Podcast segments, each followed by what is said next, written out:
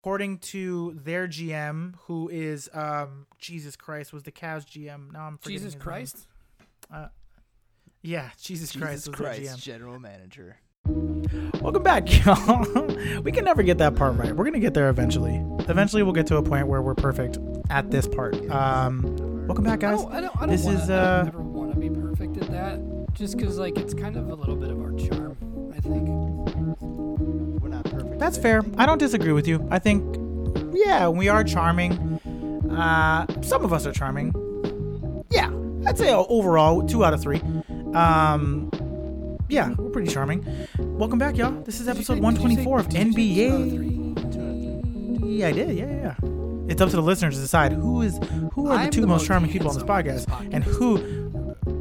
I disagree. Nikki's incredibly handsome. I don't think I don't think you are giving him enough credit. Look at that facial hair. Look at that hair. It's coiffed. He's got a Hawaiian He's a t-shirt. close two. He's It's- a close second. It's Hawaiian You're a Shirt distant. Friday. You're a Close. You're you're a distant third.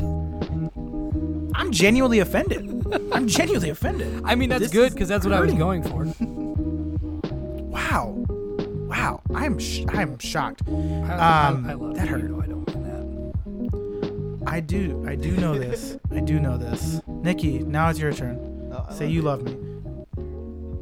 There it is. It's on the record, everybody. You heard it here first. I needed that. Uh, how you guys doing this week, man? How you guys holding up? you know, gaining weight. I I drank I, I drank? I drank eighty percent of a bottle of tequila on Tuesday night. Dude, On- on I'm Tuesday. I'm I bought four bottles. I bought four bottles of wine, and in one day I Yeah, drank I've two just of been them. hammering back beers lately. it's bad, dude. It's so bad. Yeah. It's not good. I was just I was making too much. margaritas. At first, I was like, first I was making them like the blended kind, and then I after like my fifth one, I was like, fuck it, I'm just pouring this in the bo- in the glass. That's when it. Yeah. That's when it gets bad. That's that's the point where it's just like I this. truly is, this I was not so- good. what Oh, all all I was gonna say is I could truly go for like a frozen margarita and some tacos. It'd be perfect. Mwah. Hell yeah, dude! Nice little marg. Give me a Mm. marg, dude. yeah, I um Yes.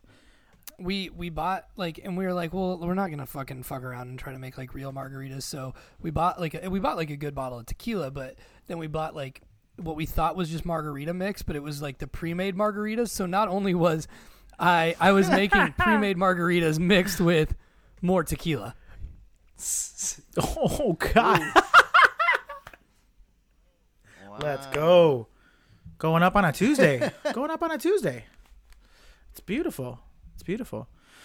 Oh boy, you guys been watching any basketball? Nikki and I, Nikki and I watching couple of basketball games. this week in, in preparation A for this bit. podcast. That was watched fun. uh 96 finals a game or two That- underrated finals, Yeah. by the way. As far as like the '90s are concerned, Nobody ever talks about finals. nobody, Those nobody ever talks were about so that fun. one because everybody everybody No. talks about beating the like them beating the Jazz back to back, Mhm. uh, which kind of reasonable. And then everybody talks about the two prior to the '96 finals because there was no Jordan. It was like the opportunity for anybody else to win the finals. And then obviously, I actually think the the the '90s finals that gets talked about the least is the '91 finals. I agree. Which is I weird. think which is odd because like that was their first one, so it's like such a pivotal. It's a, it's such a Yeah. pivotal finals for Jordan's legacy. But yeah, it seems to be the one that like, for whatever reason, people people tend to talk about the least, just in terms of like his legacy, because they beat like not a not a downtrodden Lakers team, but definitely a Lakers team that was on its last leg. Um, yeah, I mean it was the that was, like, it was the end of the, pre-AIDS the- Magic it was the, the final year of of those great '80s Showtime teams. Yeah. I also feel like Right. I, I also Yeah. feel like both uh because both times after he like won the third time around, he retired. People think uh, like talk about those more because it's such a big deal to win and then retire. It's like whoa, he t- That's a good point. I- you know what? That's a good point. Twice. It's like what, like But even like like 96 96 was his first full season back from playing baseball. The prior the prior playoffs they had lost to Shaq and the Magic. So it was like this pretty important kind of like getting things back on track type of championship. And I feel, I feel like it never gets talked about. And like I just finished Bill Simmons' book and S- Steve Kerr said that that's the best team that he's ever played on. Like of the Bulls teams that he played on, that was the best one. 97? Wait, which which one? The or 95, 96? The 96 97 team. 90, no, it would be er, 95, Or 96. no, the 95 No, no, no. I'm sorry. Never mind. I, I take that back because the 95 96 team was the 72 and 10 Yeah. team. He said the 70 the 96 97 team was the best team of that I Bulls actually agree three-peat. with that. I, I used to always confuse the two, like the year that they set the record. Like I always used to confuse the 95 96 record with the 96 97 record because like I always thought that that 96 97 team was their best roster on paper at least. And that was the first time that they played Yeah. against the Jazz. yeah. And then they played them again a second time. Mhm. Yeah. Season. Yeah. I don't remember that. I haven't seen. I didn't. I don't remember watching that series. I. I. I. To Nikki's point, like the '98 series seems to be the one that everybody goes back to because it was his last one. So it's like the one that everybody revisits, and it's like the the iconic plays, right? Like the strip of Karl Malone, the push off of Bryon Russell, The the- like all that shit. I look. I'm not too good to admit You it. had I know what it was. There's a lot of pushing in the NBA. It's a very it's a, handsy it's a sport. it's a physical game. Yeah. It's a physical game. Yeah. Anyways, um, welcome back, y'all. This is episode 124 of NB. Yay! We are celebrating today in this quarantine life that we're living, but we are here to talk more basketball. I am your host, Jay Quiles, aka um, Arvydas Sabroso-ness. yeah. Uh, from the West Coast, wearing a Hawaiian t-shirt today, sporting sporting a cool dad look. Introduce yourself, Uh, sir. Nikki Keelas, aka Demontis Sabonebroth. Okay.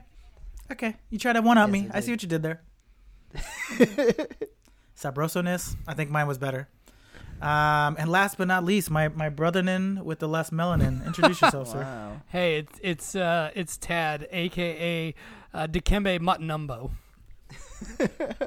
I like that. I like that. I like that. That's clever. This I've been, is I've NBA. been getting much better. we are back. these. I think it's. I think honestly, what has helped me is like being able to use like historical players since we're like talking a lot about these like, um, Yeah. you know, Yeah. like the, the You're just reminded of all these names. Yeah. Well, uh, because we were watching the Kings Lakers, not to get ahead ahead of ourselves, but Bobby Jackson, I completely forgot about that man. Uh, was it I sent you that text Scott of literally Pollard? all those players that were on those teams. I know it's just, but you you forget it. I we watched them and I was like, oh right, Bobby Jackson. It's just Bobby Jackson was dope as hell. looked looked good in the yeah, headband. dude. Guess who did? Derek Fisher. We talked about this when we were watching some of those games. Derek Fisher looked So bad, in headbands. so I don't know why he was wearing on. So bad. Um, no, who was the guy Nikki that played for the Kings? Where like his name stuck out to me so much, and I'm like, oh fuck, I haven't thought about that guy in forever. Uh, Doug Christie. and now I now his name is escaping me. No, not Doug Christie. He came off the bench. People forget about Doug Um, Christie a lot. Um, came off the bench. Funderburke. Oh, Lawrence Funderburke. Funderburke. Yeah. Oh, Lawrence right, right, right. Yes. Mateen Mateen Cleaves from Michigan State. Um, obviously Scott Pollard. Yes. Dude, they had a young Hedo Turkoglu with frosted Yes, tips. they did. And and Um, Scott oh, Pollard yeah. also The had greatest frosted frosted tips. I love He had, Scott like, Pollard. I remember at, at, at one point had like he had like he had like frosted tips and then like a big ass like handlebar mustache that was like all black. It was uh, quite the look, man. Oh, Yeah. Early two thousands were yeah, he had they- the Fu were a- Manchu. The early two thousands were a better time. in some ways the fashion and everything about it was like i was watching the 2001 lakers sixers game and there was a dude i posted on the ig account there was a dude sporting a white t-shirt with a black s- sweater vest and i'm like what when was this okay when did In when did 2001, this baby. 2001. 2001 what a year. 2001 the year of the sweater 2001 vest. you were you were wearing like uh fucking you know the white tee with the sweater vest and some baggy like some jeans that were cut well beyond even what boot cut not quite JNCOs but they were they weren't they were they were worse than boot cut jeans. Yeah. speaking of remember boot remember boot cut wide jeans? wide at the ankle. Just the worst. I don't know why we ever thought those were cool. I saw I was on Ugh. Twitter one day. This was like several months ago, and GQ tweeted like, "Bootcut jeans are making a comeback," and I just responded, "No, they fucking aren't." Yeah, they better not. i won't allow it no. i will not allow it clean, clean, wholesome fashion. That's what we're all about on the DA I'm a, I'm network I'm a and skinny NBA guy. here. There, we aren't we all, Thaddeus. Um, guys, before we get into the 2002 season, which for the listeners, um, if you haven't up to this point, make sure and listen to the last three episodes. We've been getting in deep in some of these seasons since Michael Jordan retired, the 98 season that we just referred to, uh, and then as recent as last week doing the 2001 season. So we thought we were going to get a lot more done each episode. Turns out we're getting really nostalgic. So we're probably going to do about one season an episode at this rate, which I hope you can enjoy. But go back and listen to the last couple of episodes. We covered the 98 season, the 99 season, the 2000 season, the 2001 season, and now today we will be covering the 2002 season. But before that, I did want to talk about some current events because there are some things to- here I just of wanted to- note.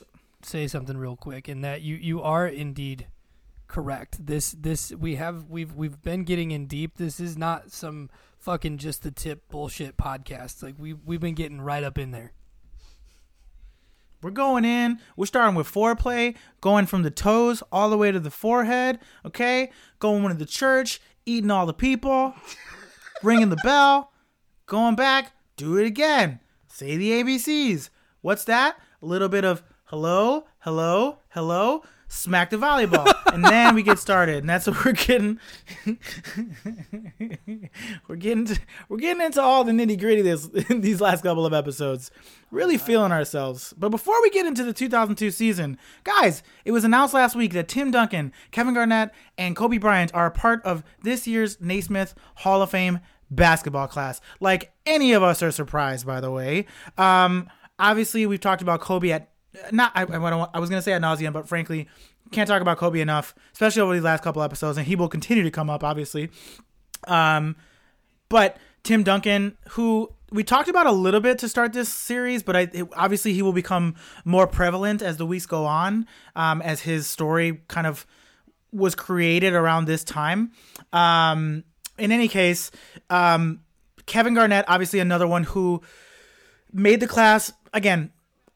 First ballot Hall of Famers, no real questions or doubts here. Here's the big thing. I feel like we talk about Tim Duncan and Kevin, or pardon me, and Kobe Bryant a lot on this podcast.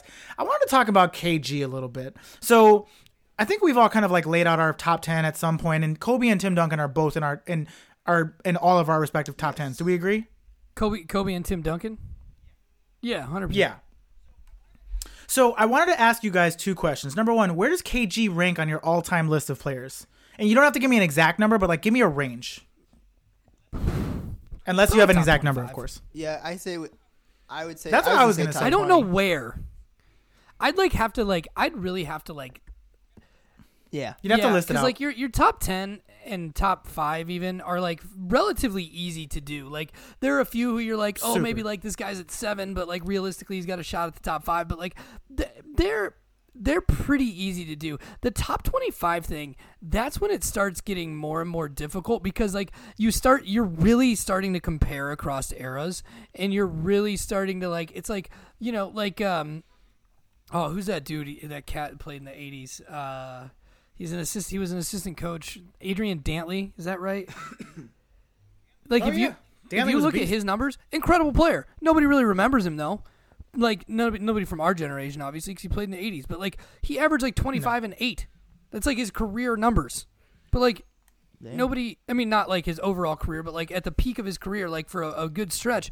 And it's like nobody talks about that guy. And like, is he worthy of top 25? I don't really know. I can't really say. I wasn't alive then. I didn't watch him play. No. But he, I mean, he probably isn't. The but the point I'm making though is that you just like you you there are these guys that kind of get forgotten, but it's like, oh fuck, man, like yeah, they were pretty fucking good too. So Yeah. Yeah, Dantley, from what I so from what I know from reading about him in Bill Simmons' book, and then also um, seeing his part of the Bad Boys documentary, he was a guy who was like, I'm trying to come up with a comparison of this generation. So like, he was like the '80s version of like. Uh, like a Bradley Beal, but th- that couldn't play defense. Like somebody who would fill up the stat sheet, It's like a Zach um, like would get his would get his points. Yeah, Zach LaVine might be a better example actually. Like until he went to the Pistons, like he was like now that's actually. Now I take that back because Dantley was a perennial All Star in Denver, and then got traded to the Pistons, made it to the finals. They did. I think they won. Yeah, they won one with Dantley, and then they won the second one with Mark Aguirre. But like, Adrian Dantley was like a big scorer, not a defender, from what I know. He average his career averages are 24 points, six boards, and three assists a game, while with a career shooting percentage of uh, where I just passed it of 540. Oh wow. Like, Wow, d- I, he's definitely a Hall of Famer. Nobody's taking that away from him. but like, oh my god, like he's like, like that's what I'm saying though. Is he a top 25 player of all time? He probably could be, but like nobody talks about him. No. He never not the never the top player on a championship team, never made it to the championship before he got to Detroit. I think Um, championships hold too much weight. I'm sorry. I disagree. I think if you're one of the top three players on a championship team, I think that actually absolutely adds to your resume. I mean, so then do we take away from a lot of the guys in the 90s who never won one? That's usually what ends up hurting them. That's not what I'm saying. So so here's here's like my two criteria for a Hall of Famer. Here's my two here's like the two big ones. You were either top five at your position during your peak, and that peak has to have lasted for at least Seven. Oh. six seasons, five seasons, let's say five seasons, five seasons, top five at your position, um, or top fifteen in the league, right? All NBA talent for a five year stretch, or you have to have been one of the top three players on an uh, uh, uh, on a championship team, and also have been like NBA All Star caliber and like top twenty in the league at any given Okay, point. so here's my thing. Adrian Dantley, 79 80, 28 points, 80 81, 30.7, 81 82, 30.3, 82 83, 30.7, 83 84, 30.6, 84 85, 26.6, 85 86, uh, 29.8, 86 87, 21.5, 87 88, 20. I don't like okay, like we're we're getting into semantics and we're, we're I'm arguing not- a topic that we don't even need to talk about. Sure. But like I, I don't know. Look, I- here's here's my point. I think KG. I agree. Top twenty five on my list. I don't know the exact number. I'm probably leaning closer to twenty five than I am to twenty. Um, I think for KG, his case is won an MVP. Did Dantley ever win an MVP? I think so. Pretty sure he no, did. two-time All NBA, two-time scoring champ, six-time All Star, All Rookie, Hall of Famer, obviously. Yeah. Can we call him? Can we can we call him the A, the AI of the eighties? Potentially. I mean, I don't know. I don't. I don't know enough. I about him. mean, Better. he was. well, he was. You An what I effi- mean? he was. No, he's he probably was an clo- he's- efficient scorer though. yeah. probably closer to T Mac. He's probably the T Mac of the eighties. Shooting fifty four percent. Yeah. That's. So we agree that he's the T Mac of the '80s. I think KG won the won an MVP, best, arguably the best player on a championship team. Um, although you could make a case for Paul Pierce as the best player on that team. Um, defensive player of the year, what 15 time All Star. Um, definitely top 25 Yeah. resume if you ask me. Multiple time All NBA. Um, Uh, and yeah, I- I- just like yeah, leader. I want to be leader. very clear. I'm I'm not in any way trying to disparage Kevin Garnett or like say that you know like Adrian Dantley, for example, was a better player. I'm the point I was overall like that we're getting back to is that the top 25 is starts to get way more subjective than the top 10 and top 5 are because the top 5 and top 10 guys I are, completely are agree. clearly the best players of all time. I agree. I agree. Now, with that being said, would imagine that we all would slot Kevin Garnett into a power forward position. 100%. Yes. Okay. What number is he in terms of the best power forwards of all time? Mm. That's a This is a fun one. I was thinking about this this morning. I'm like, I want to, I want to have this conversation. So here's, what, here, let's let's do this. Let's do this. Let's go one by one by one, and we will name off our top five power forwards of all time, one, and see if Kevin number Garnett's don't even on the know if I list. Tim Duncan. Go go ahead. Yep, I agree. Tim Duncan's number one. Karl Malone. I agree. Three, Charles Barkley. Is he? You don't think he's a power forward? No, don't don't interrupt. You can't que- can't you can't we cannot question anybody's answers until the end. Yeah, because I think he's a power Go ahead. forward. Go ahead. No, no, no. Not that he's a power forward. I'm saying he's a number three. Um, yeah, I think so. No, don't don't ask if he's number three. Just let Yeah. him answer No, the I question. think Go he ahead. is. Go, go, go, go, go, go, go, go. Um, go, go. Four and five. I think Kevin Garnett might be my fourth. because I can't even think of a fifth. I like that. I'm trying to think. I guess technically, uh, no, no, I can't think of anyone uh, else for number five. Fuck, you don't. I can't think of many power forwards all of a sudden, I can. I can. and I'm sure mine. there's someone that's very good that just like has slipped my mind. But those are definitely the four. Yeah, there's there's definitely somebody those are slipping your mind right well, now. Who is it? Because those are the four that definitely hit, hit you first. Tad, Tad, why don't you give Nikki your five? I, I, I wonder if yours is in that five. So my five is number one is Tim Duncan. Number two is Karl Malone. Number three is Kevin Garnett. Number four is Charles Barkley. Number five, probably Kevin McHale. But there's a there's an argument to be made for Dirk. Ooh, yeah. yeah, I my list is exactly the same as Taz, except I have Dirk as the number five over That- Kevin I, McHale. I thought I, I had to think about it, and I think I would take Kevin McHale, but again, like Kevin McHale, I don't know if how well Kevin McHale matches up with Dirk in a game of like one on one or like in a game played, you know, outside of the eras, just because of the difference in play style of those eras. But Kevin McHale was like just such a dominant, dominant player. That said, Dirk was, you know, obviously also very dominant, and and Dirk is, uh, you know, pretty high on the. Uh, the all-time scoring list, but to some degree, you also kind of wonder, like, you know, where would Kevin McHale be if he didn't play with, like, you know, like all the talent that they had in Yeah. Boston. So I, I think, like, I think I've just talked myself into giving Dirk the nod at five over Kevin. yeah, McHale. I think I think I also would put Dirk at five because because I also think like Dirk won a championship all by himself, pretty much. Like that's hard to that's very Right. hard to do. Exactly. Yeah, I think the thing is like I think some people slot Dirk in as a center in some cases, which is just wrong. He Yeah, played the majority of his forward. career power forward, and like same thing with Tim Duncan. Like a lot of people are like, oh, I think he was a center. It's like no, he played the majority of his career power forward. So let's not forget that. Um, no, I, I'm I I think so too. Like obviously, like I said at the beginning, all these guys no brainer first Yeah. ballot Hall of Famers. But the Kevin Garnett conversation is an interesting one as to like where does he slot all the time? Because like there's a part of me that thinks that Kevin Garnett doesn't get enough He doesn't. respect because he played during he because he played during the same time as Tim Duncan. I don't even think I don't even think it's that. I, I think it's just that those Timberwolves teams never did anything. They didn't do You know, like it, it wasn't. Yeah. It wasn't. He wasn't like those teams. You know, never really did anything, um, and he didn't really accomplish anything t- towards until like towards the twilight of his career, when or like the yeah like the like store like kind of on the on the downward. Or like uh, like the start of the decline. Not that it was like a huge drop off. Not that like Yeah, suddenly it Kevin was Garnett his- was terrible was and, truly- and rode coattails but he wasn't the dominant force that he was and i mean like dude he was uh, like I, I mean i remember being in like you know middle school and shit and everybody fucking loved kg i i, I never was a big kg fan like purely from a just i just don't I like the KG. guy standpoint, KG. but, um yeah Yeah, I agree. I mean, at, at best, he made one conference finals. Um, basically, just got beat out of the first round of every playoff series. Not his fault. It was a Minnesota thing, but um, he as a player was so so incredibly dominant in Minnesota. I was watching a game in the '99 season where he was playing against Akimbe and the uh, and the Hawks, and just like It's Dikembe. what I said it again. I know, I know, I know. I'm, working just- on it. I wasn't I'm gonna say it. I'm working on it. anything this time. I was just gonna let you sound like a jackass. You fuckos.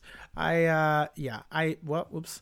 Uh anyways, he was incredible. He also I don't think Dikembe gets enough credit uh, either. Dikembe was a beast. his I think P- I think Dikembe gets actually maybe more credit than he was potentially deserves just because people always know him You for think the so? no no no like people know who he is and like people kind of Yeah. like he was a pretty pedestrian offensive player for the most part um but Oh, yeah, I he mean wasn't much whatever of a like scorer. Dikembe He was Mutombo, he's still a great player straight but he- defense. like I, um dude KG man that little turnaround jumper from the short corner that he had one of the Oh, most yeah. deadly moves ever. Like you know, like guys have like signature Oh, yeah. move, and his was the the turnaround jumper from from the short corner. Yeah. Um, Yeah, just like the little like on the block, just gives them a little shimmy, wep, and Yeah. boom. Every time. every time. Nonstop. That that and the elbow jumper. Like his elbow jumper was basically un, unstoppable. Oh yeah. Like if he if he picked if he picked at the top of the key or anything like that and rolled to the elbow, that jumper was unstoppable. I think he was the most dominant player outs the- LeBron is is is different, but outside of LeBron, KG was the most dominant player to come out of high school and just immediately be really fucking good. Yeah. Like just Oh, yeah. like was Oh, yeah. putting up, you know, 20 points in the league as a fucking 18-year-old child. yeah. No, he was doing very good right off Yeah. the back. Well, congratulations to KG, Tim Duncan, and Kobe Bryant for making it to the Hall of Fame or being inducted into the I- Hall of Fame. And um, of course, unfortunately, Kobe won't be able to attend. But I- I congratulations was to just- the, the that was Bryant the last family. thing I, I wanted to say too. How insane is it that we are talking about Kobe Bryant being inducted into the Hall of Fame uh, posthumously? Yeah.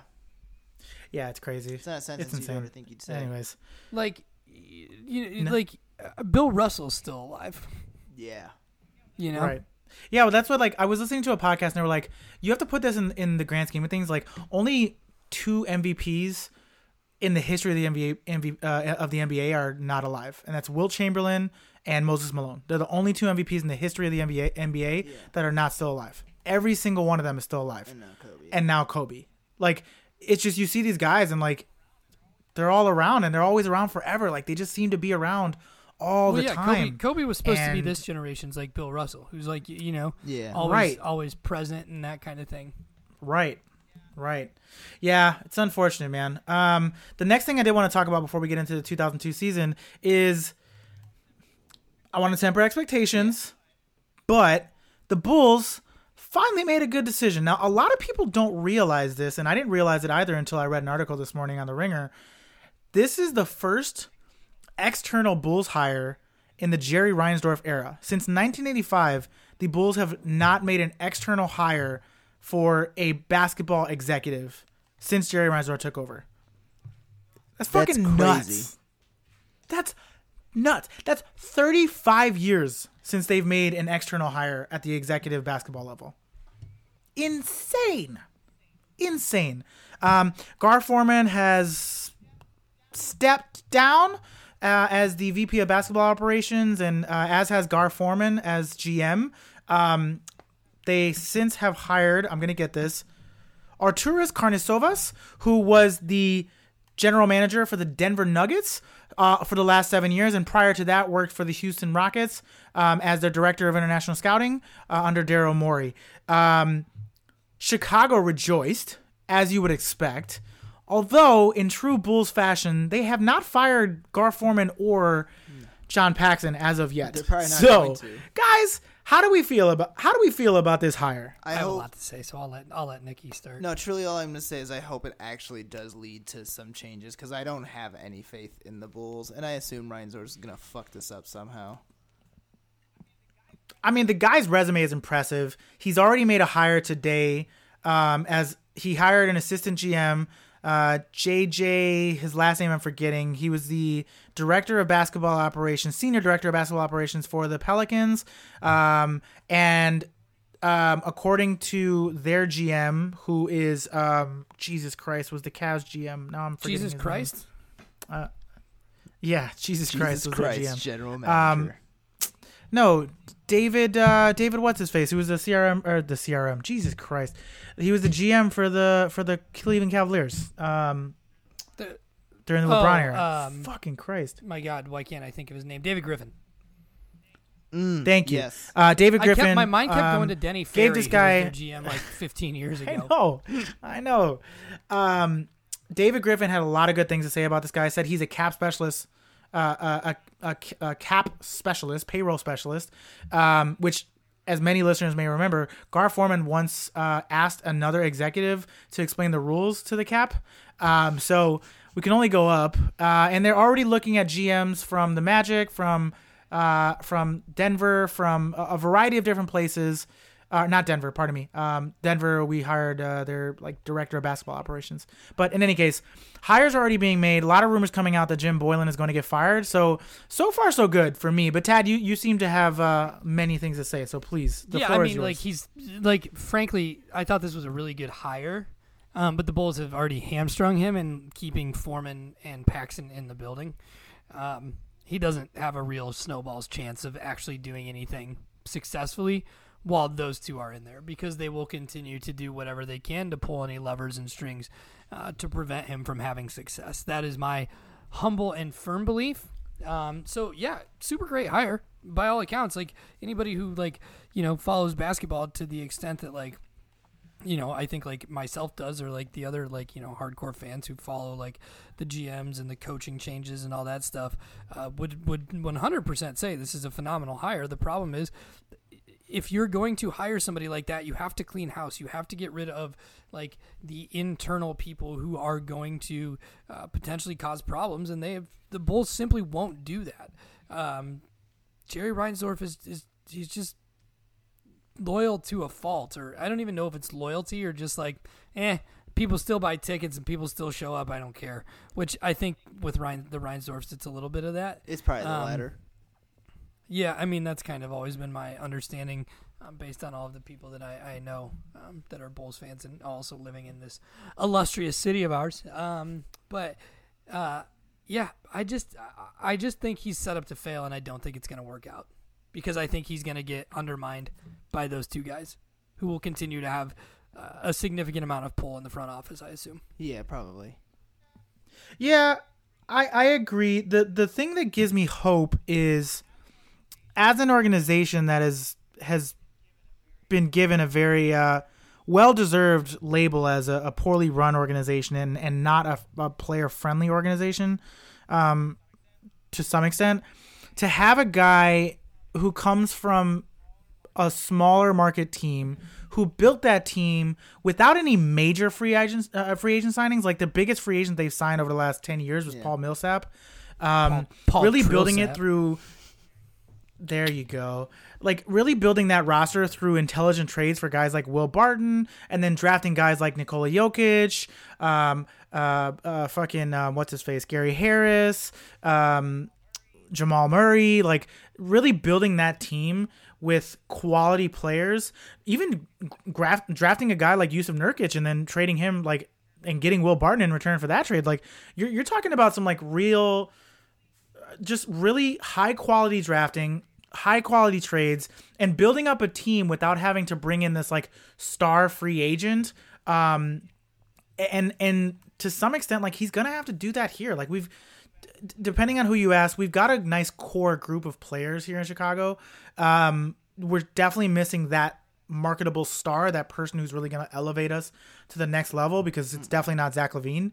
But um, you know, there's there's some guys here that either a if we bring in the right coaching staff, we can mold into much better players, or b we can leverage as assets to bring in even better players or more draft picks, which I'm interested to see the route that he goes because I think this team is closer to making the playoffs than they are to tanking again. So it's going to be interesting to see what he does with this team. They had a huge jump um, in wins when he took over as GM um, after Tim Connolly got promoted. So I'm really interested to see. So I, I agree with Tad.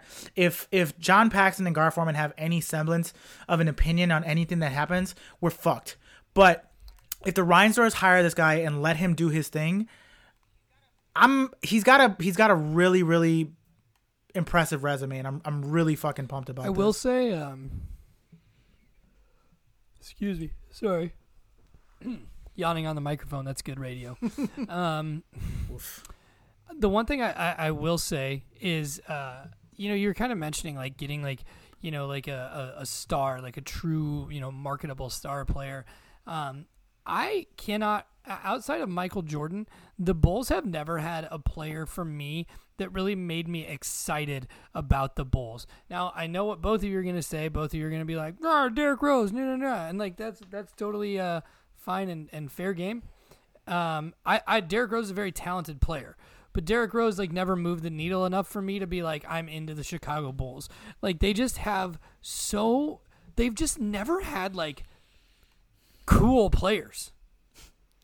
They they just have never had any players who I'm like these guys like it's like oh Derrick Rose is great, but then like your best second best player is Car- Carlos Boozer, Uh, and like Carlos Boozer is not getting me out of bed in the morning. You know what I mean? That is not true. That is not true. Those teams had Luol Deng and Joe. Luol Deng is a fucking boring ass player who plays good defense and shoots 18. Two-time he shoots All-Star. 18 footers. Two- he plays good defense and shoots 18 Two-time footers. He's the king of the long two. Shot a lot of three pointers. Well, dang, more like long two dang. You know what I mean? That's bad. Wow. You're better than that. I'm just I'm just saying though, that, like the Bulls have that. never had like since Michael have never had like a player where I'm like, oh man, fuck yeah, like I'm gonna root for like the Portland Trailblazers have Damian Lillard, and I'm like, fuck yeah, I love Damian Lillard. I want to watch the Trailblazers, and like, Yeah. you know what I get that. mean? Like they're they're just. Yeah, it's it's it's sort of like the Knicks have had this same problem. Like Carmelo Anthony, fun. I I loved the Knicks when Amar'e Stoudemire was their number one guy. But like Carmelo Anthony doesn't never, never move the needle enough for me to be like, oh, the Knicks are dope and Carmelo's dope. Like, it just you know. So I'd love for the Bulls to do that because fair. I'd love to be able to go to Bulls games, not to watch the other team. Hmm. Nah. And That look, hurt hey, if if I want to if I'm going to be I- completely honest, like the Magic really haven't had players that have moved the needle for me in a long time either. I root for them and I watch them, but I Yeah. don't particularly I agree. love like any of the players. Markelle Fultz right now is the first guy in a long time that I've felt that way about. JJ Redick, obviously, when he was still in Orlando, but I mean that's not a, a big time marketable star. It's he's the biggest marketable star. So, you know, Well done. Well, guys, I think it's about that time. It is time for the 2002 NBA season review. NBA season review, if you will. Nikki, hit him with it. July 18th, 2001. Summer was in full swing, and our big boy Shrek just finished crushing it at the box office with 484 million worldwide. Well, somebody once told me that Patrick Ewing played for the Magic. I never believed them. But on July 18th, they signed the 30-year-old the 39-year-old for what would be his final season. This day would also see 38-year-old Charles Oakley join the Bulls. Not just old pe- people were moved around this day, as New Jersey and Phoenix SWAT point guards Stephon Marbury and Jason Kidd.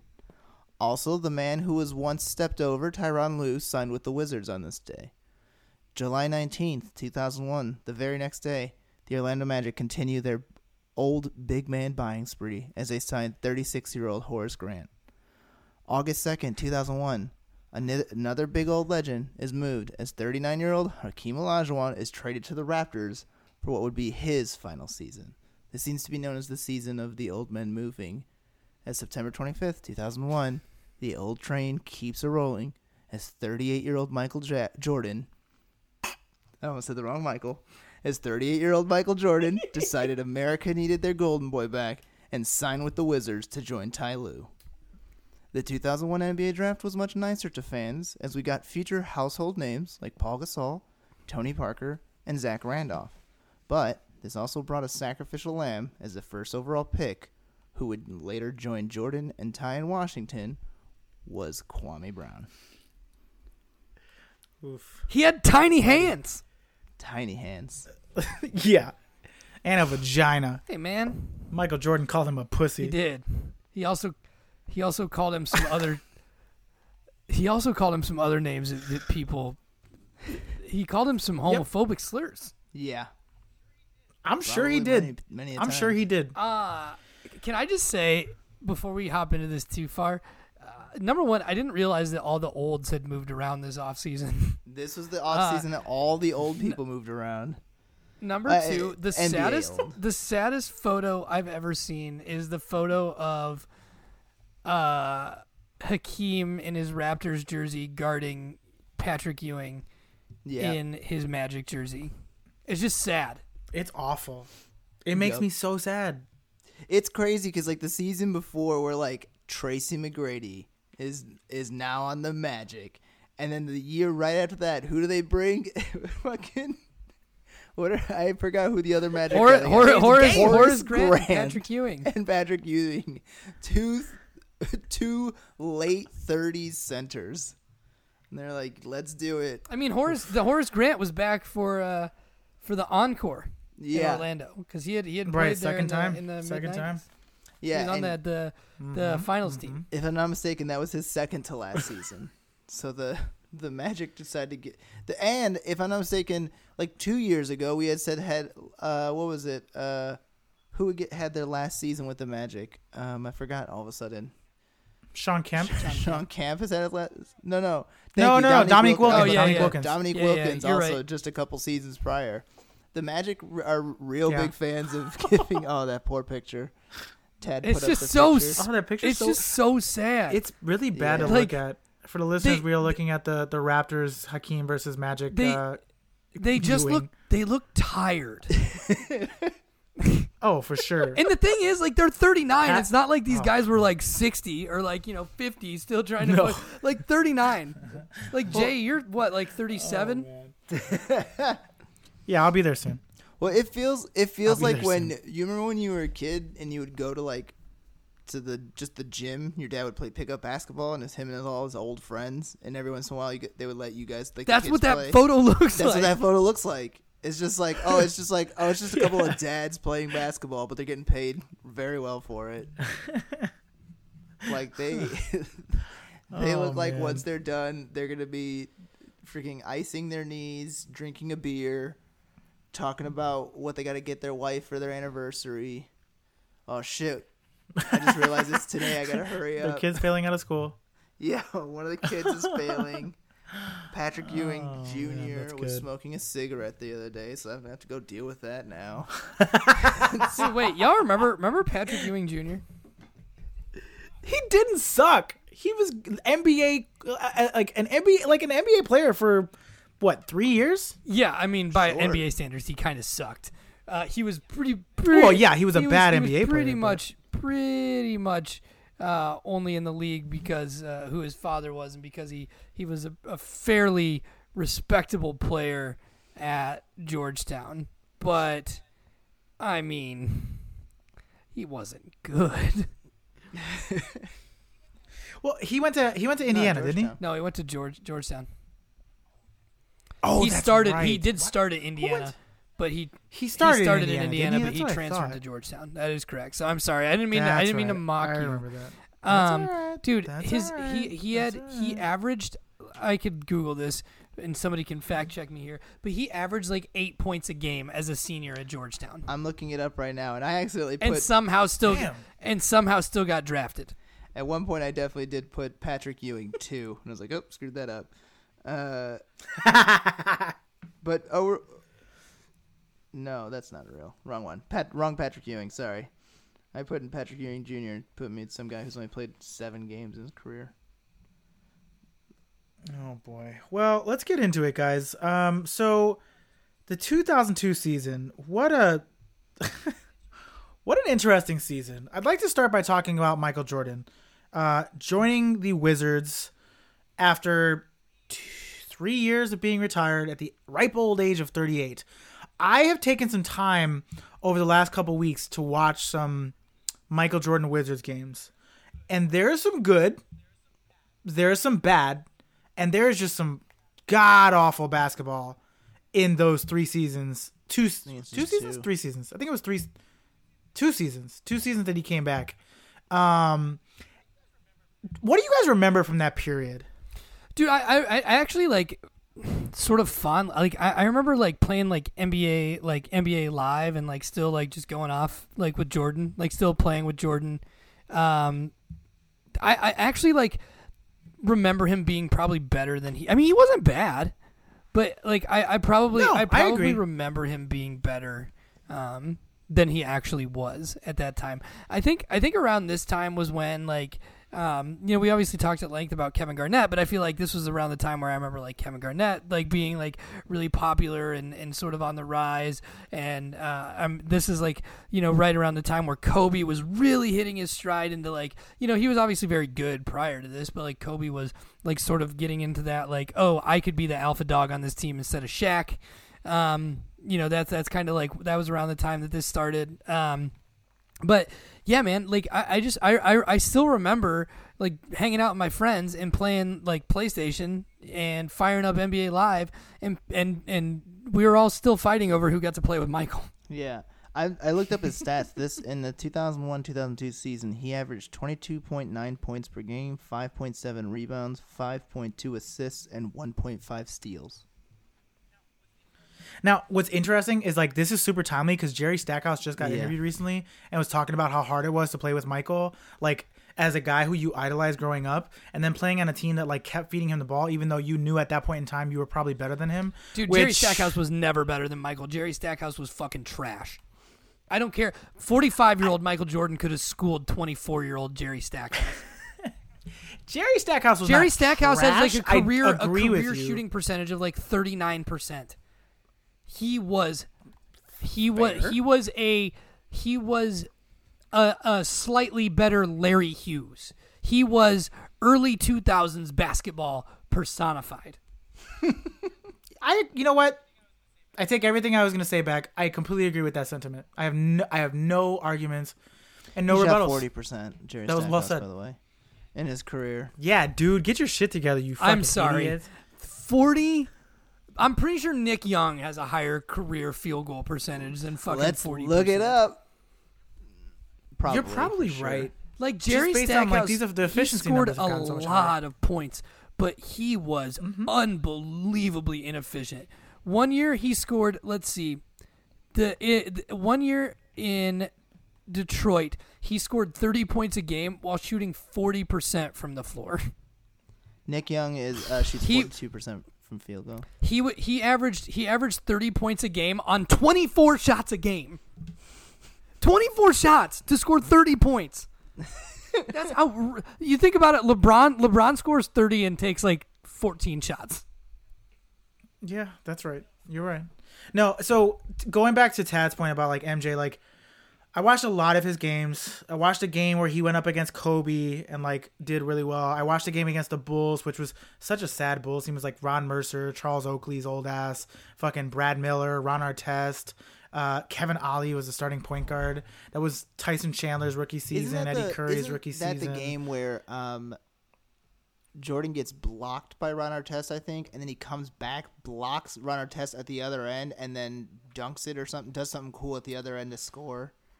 There's a game.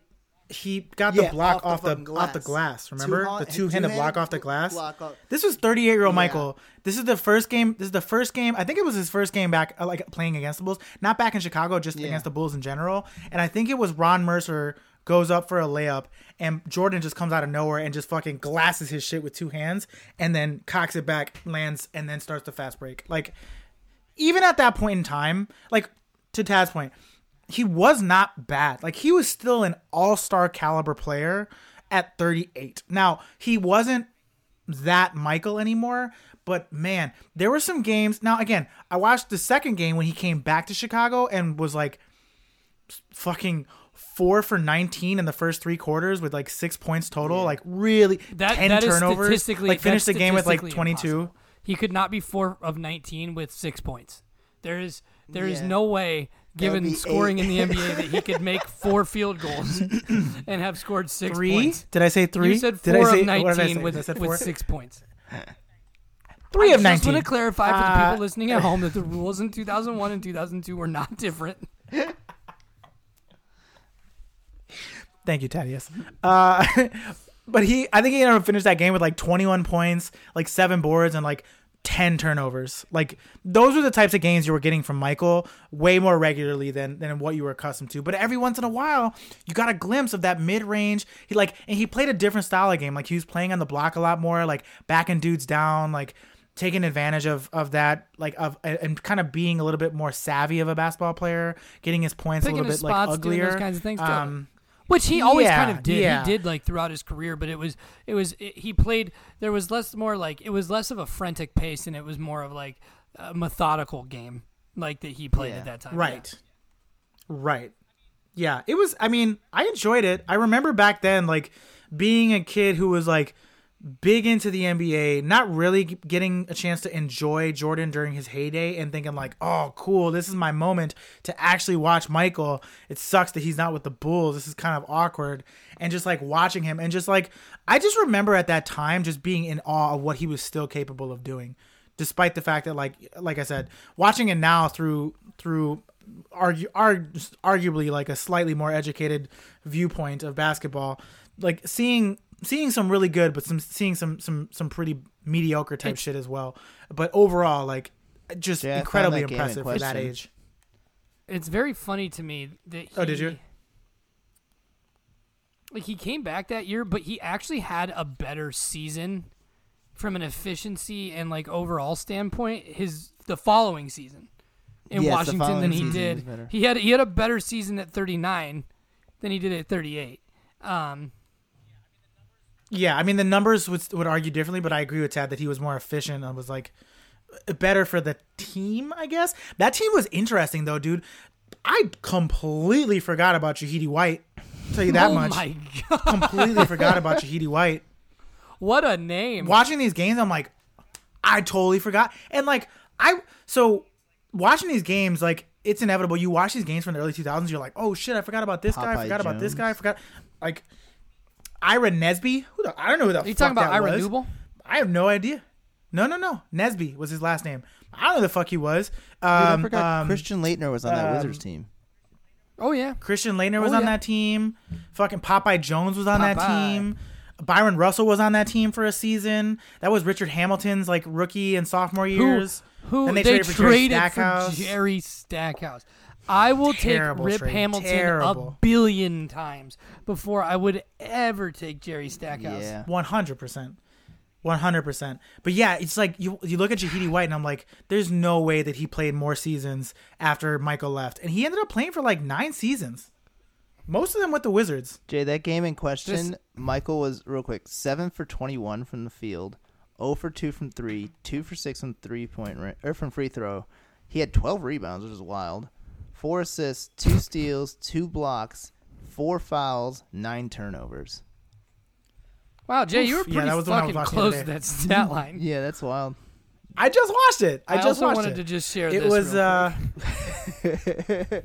Jahidi. what a fucking my god! Like, look What at this specimen. fucking look What at a this specimen. fucking photo.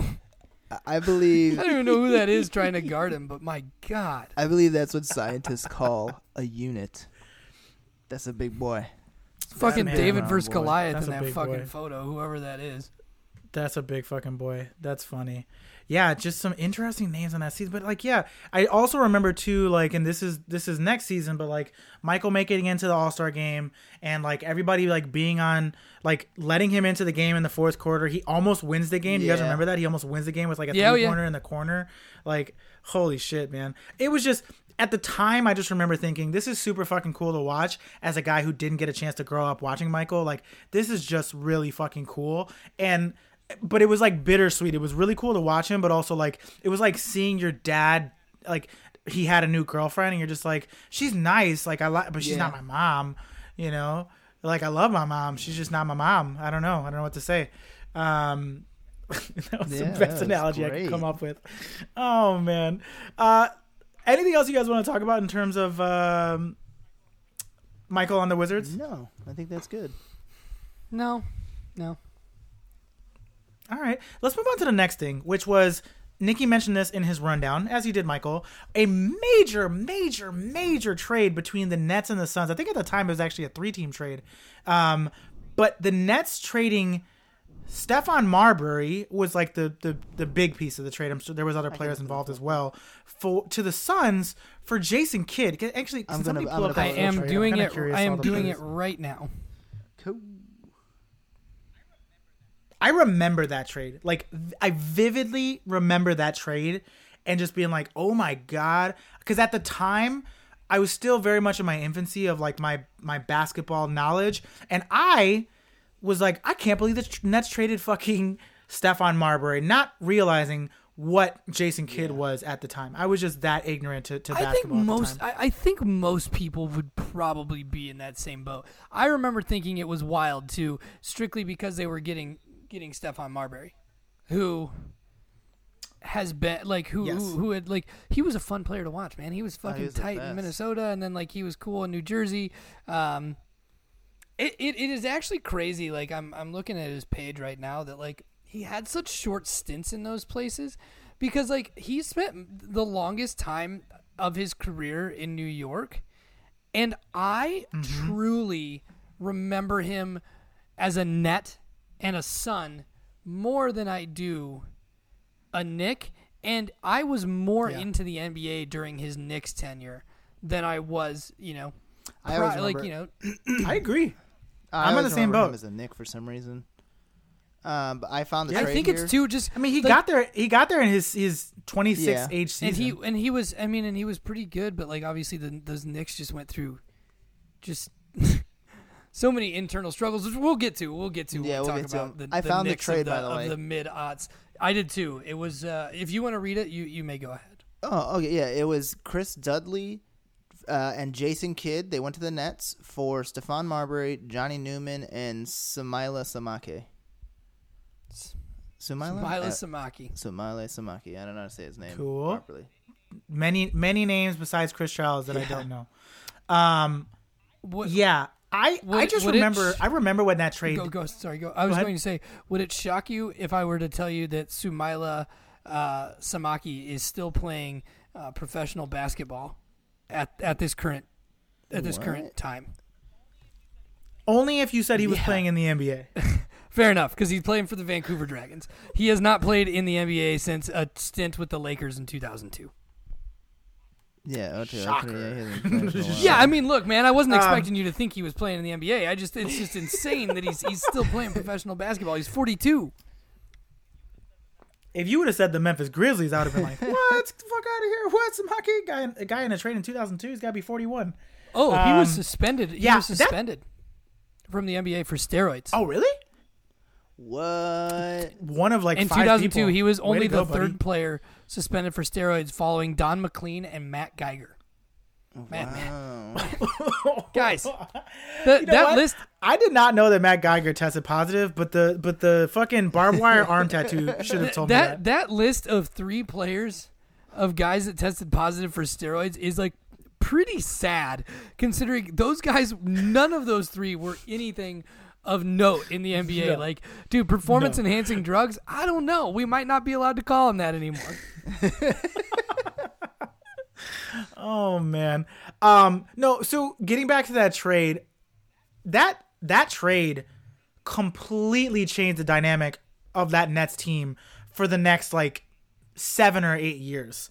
Like those Jason Kidd Nets teams were the top of the top in the Eastern Conference for a really really long time. I mean, this is a team that over the last like 5 years had drafted guys like Keith Van Horn, Kerry Kittles, uh, uh, uh, Kenyon Martin. You bring that guy into the fold. Now with a rookie Richard Jefferson, you bring in Jason Kidd, who is and like at the time. I didn't really know much about Jason Kidd because I wasn't really that well informed. And like he had played in a small market, he had played in Phoenix and he had played in Dallas. So like, and in college, Dallas Stephon Marbury was a much bigger deal. Pretty big market I guess at the time he was Not at yeah, the time. Not at the time. I mean, at the time, the Cowboys. At the were- time, there were Cowboys nobodies. Were, you know, running that town. Not that they, not that they. Yeah, still I mean, when- when- still, when they had Jim Jackson, when they had Jim Jackson, Jamal Mashburn, and and uh, and and uh, fucking Jesus Christ and Jason Kidd, like that was like, oh my gosh, this team look is really solid, like quite impressive, and then they just never really, they never really came to fruition. Then he goes to Phoenix, plays in a really crowded backcourt with like Kevin Johnson and Steve Nash.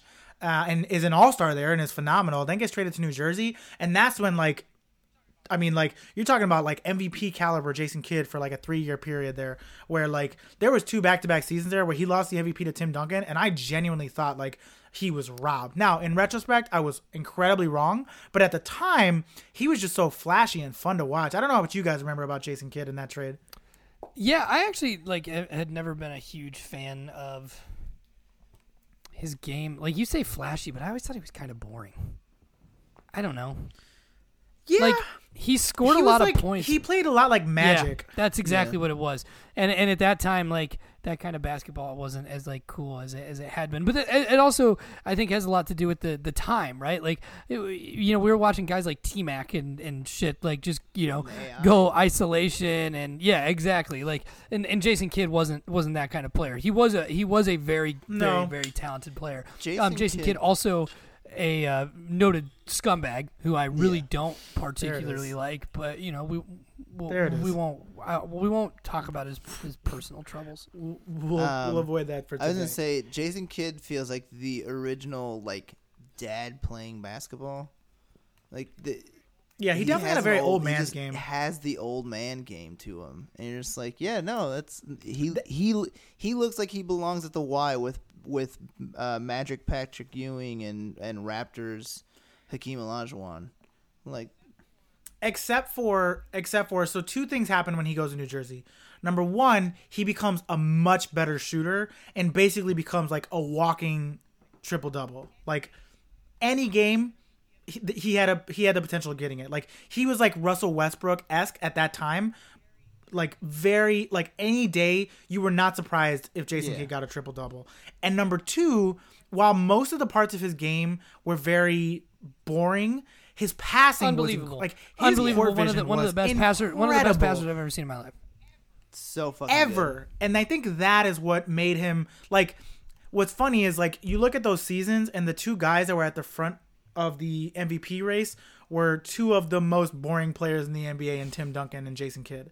Like other than the passing, you got Mr. Fundamental and Old Man Game as like the premier MVP candidates of the NBA at this time. Again, speaking to the early 2000s NBA, like this is the product that we were getting at that point in time.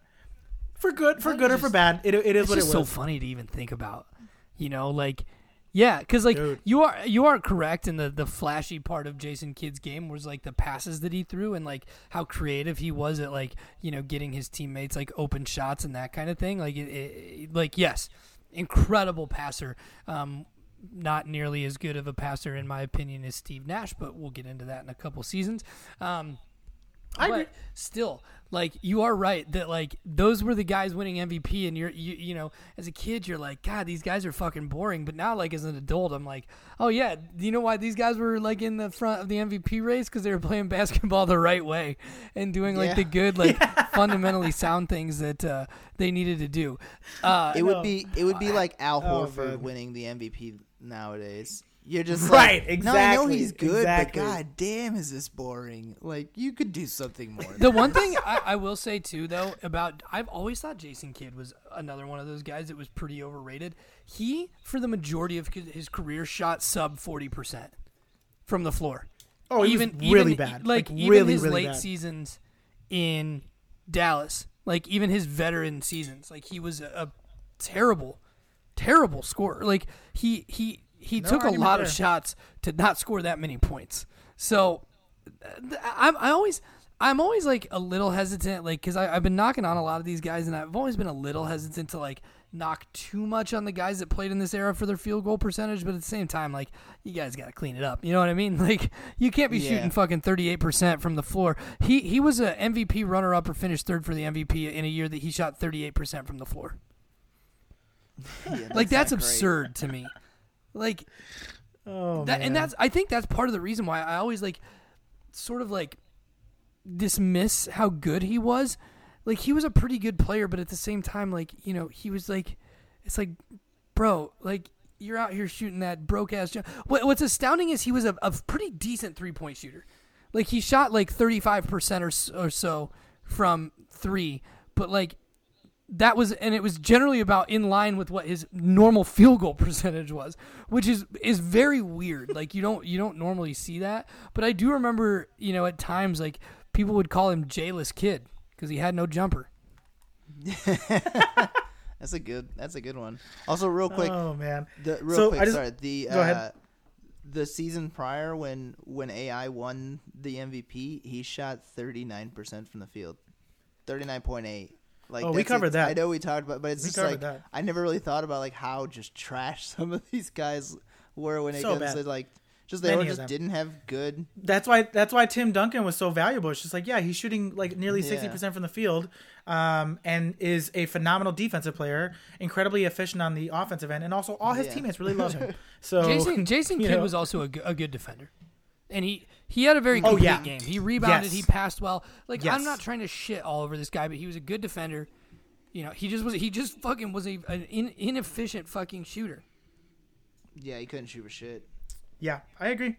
Yeah, and that that trade did not work out as well for the Suns. Like, listen, the Suns made the playoffs in consecutive years with Stephon Marbury there, uh, Marbury there, and like they had Shawn Marion and then Penny Hardaway, like an, an older Penny Hardaway. Later on, they drafted Amar'e Stoudemire. So like there were some good teams there in Phoenix with Stephon Marbury, um, but like the results didn't even they weren't even close. I think I if I remember correctly, he, I think the forgot Nets had like he a was there during his last season. There was Amar'e's rookie year, right? uh, I think he was there for a couple more seasons actually. Let me just take a look here. I kind of forgot that they played together. In all honesty, Oh, yeah, like they this, played this is- together this, in honestly, the- if, th- these episodes have been fun to do for no reason than just to like remember shit that I had forgotten about. You know what I mean? Like, Yeah. So they played together 2002, 2003, 2003, 2004, and then two, and that was it. Then So they brought was in only the Steve two Nash, seasons. but they also Okay. had, yeah, uh, three seasons, three three seasons. seasons, oh, total. okay, shit. Wow, Okay. I'm an idiot.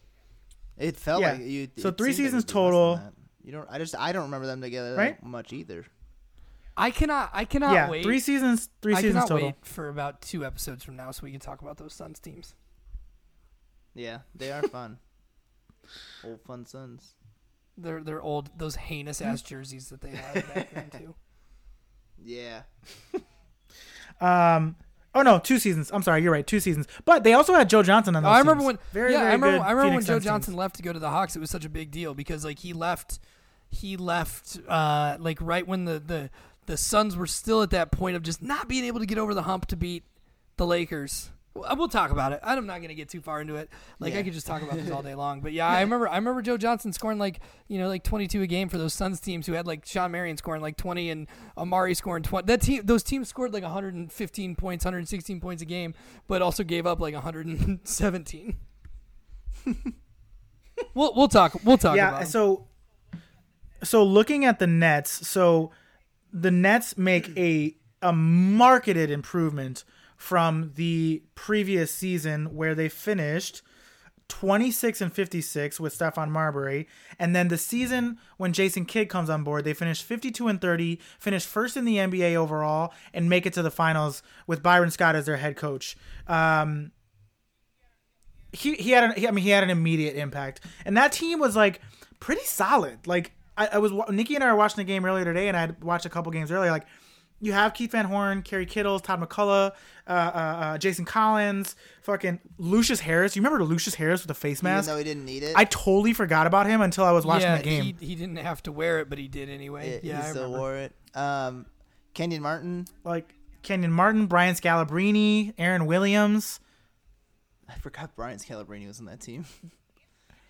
in interesting teams, like really interesting team, pretty solid team overall that made it to the finals two years in a row. Like Jason Kidd, like took that team from the bottom of the Eastern Conference to a finals contender in uh, like for for really the the longevity of his career in New Jersey. Um, and we'll talk about Vince Carter in later episodes, but like that team just kept reloading over a period of years there. Like they brought in Alonzo at one point, they brought in Dikembe, Dikembe at one point, they bring in Vince Carter at one point, Gerald Wallace at one point. Like they're just like there's a revolving door of guys trying to keep that thing going for for that like like early to mid 2000s period. But yeah, that trade was I I I, I remember that trade vividly as as like a really substantial like really phenomenal trade. Um so let's uh actually I just want to pull up Nikki, do you have uh could you pull up the season awards got you. for that season? I just want to run through those real quick.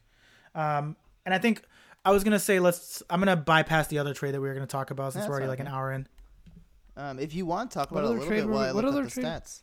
Go ahead, talk about it for a little bit. Well, the only other trade that I was going to talk about was the trade between the Bulls and the Pacers that sent Brad Miller and Ron Artest to the Pacers, uh, and sent Jalen Rose, Travis Best, and like some other randos to uh, to Chicago. I think Antonio Davis. might Weirdly came enough, trade. kind of a equal trade. no, that's not true.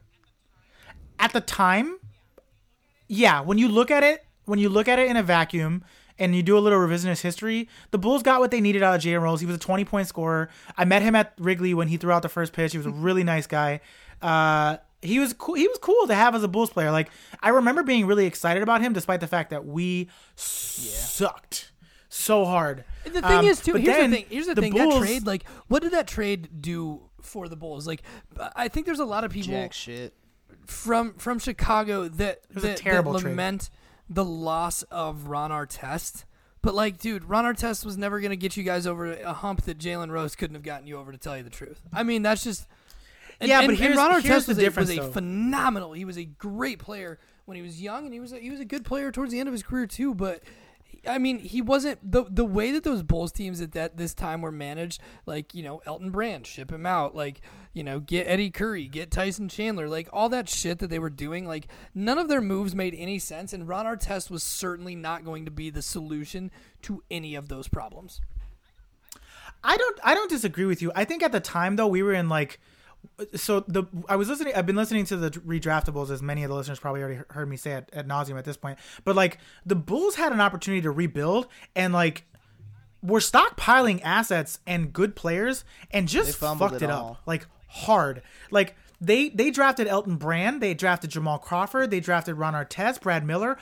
Everyone who except for Jamal Crawford has been an all-star and Has many Jamal of which Crawford never had very productive seasons as Bulls. Just multiple Not MVP, once. or uh, six man of the year. Six Yeah, man I mean, I'm, I'm never, not. I'm never not. an all-star. uh, it's. And I, I should say, I'm not terribly shocked. I would. I, I just wouldn't have been shocked if he had an an All Star game appearance under his Yeah, belt. you know what I mean? Like he's the kind of guy who's like, oh yeah, he, he- you know, one year when when he averaged 22 points a game off the bench, he got in. Um, yeah. Hey, no, I mean he was the I- so here's the NBA. He was They the NBA teammate of the year in 2018. There you go. I mean, Says and that lot. says a lot. Okay. Everybody loves Jamal I- Crawford, but here's the thing: Ron Artest and Brad Miller go to Indiana and both make All Star teams while they're over there. Jalen Rose leaves Yeah. after two seasons. Okay, that's that's We lost that's that valid. It's That's not even that's close. valid. Um, let's That- go that- I mean, to that- the. a, yeah. Make I, I I get it. I'm gonna go over to the league awards and all this stuff now. We're gonna shift over here. First off, for league awards, MVP of the 2001-2002 season, Tim Duncan. Uh, as we already t- we I discussed thought we already knew that. that. A little, no, we discussed that a little bit. Yeah, it- it- Ah, we I had mentioned it. Um, rookie of the year this season, Paul Gasol. Uh, he had a very good Uh, season. I gotta, I, I- I gotta do this. I hate to do this because we've been giving Jay shit for Dikembe, uh, but it's it's Pow. oh, it's It's not. It's not. It's not like Paul. it's not Paul without the L. But that's it's. This is this is uh, this is how everybody does this. Like I see, I see the broadcasters on, on fucking TV do this. So you're not alone, Nikki. And I, I'm sorry, I didn't want you to think I was being a jerk, but I just it's had to okay. I understand. Can we just? I just want to really quickly go through uh, Tim Duncan's MVP numbers from that year.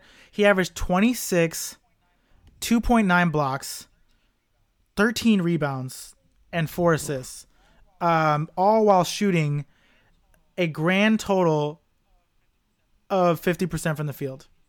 And those are just like regularly, like, that was just regular scheduled programming for Mr. Tim Duncan during that period. Well, I mean, yeah, he the was big fundamental. man. incredible. Yeah.